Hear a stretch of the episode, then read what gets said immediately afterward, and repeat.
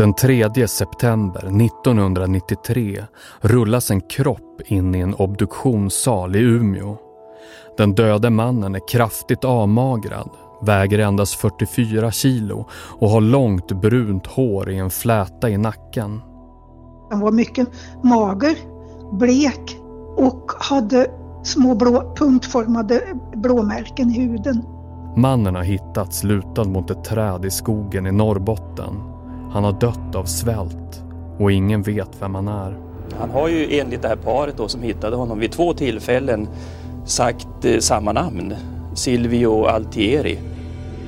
Gåtan med den anonyme, ihjälsvultne mannen kommer att jäcka polisen i mer än ett halvår. Två av varann oberoende vittnen uppger sig ha sett Altieri.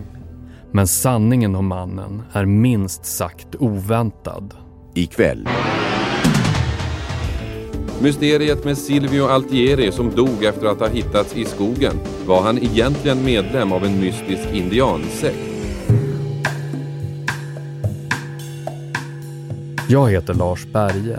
I podden Medicinmannen berättar jag historien om en idag bortglömd rörelse.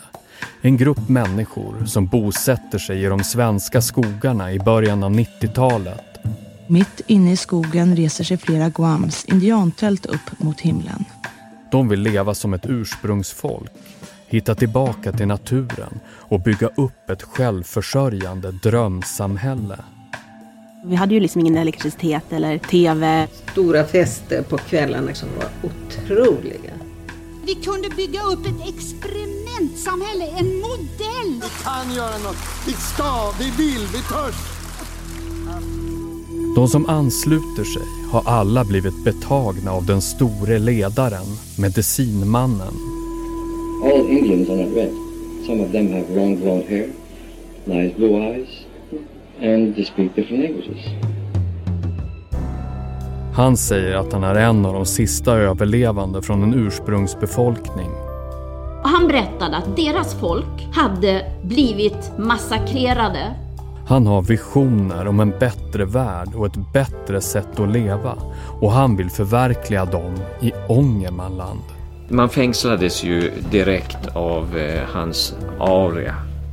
Människor lämnar allt de har för att följa honom. Det här var ju en ny, nästan Nelson Mandela. Men är medicinmannen den han utger sig för att vara? Vi fick ju liksom höra så konstiga saker om honom, att han till exempel var 300 år gammal. Det gick ju en massa rykten om att han var CIA-agent. 14 olika identiteter och olika namn har han gått under. Och den där drömmen om en bättre värld, den går i kras.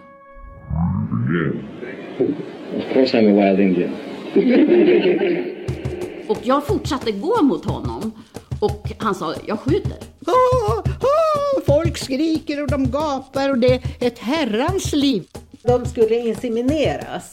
De skulle inte ha samlag. Och sen på något sätt så tror den belgiska polisen att de där pengarna har hamnat hos PLO och Yassir Arafat. Och vem sperma det var, det vet jag inte. När det kom små barn dit så var han ju också väldigt intresserad av de här små barnen. Va? När jag besökte honom i tältet då kände jag ju dödslukten. De två männen var besatta av tanken att driva djävulen ur 25-åringen. Sen så kommer han ut med ett dött barn. De förvandlade rum nummer fyra till en rituell offerplats. Och då grävde de ner barnet. This is totally sick.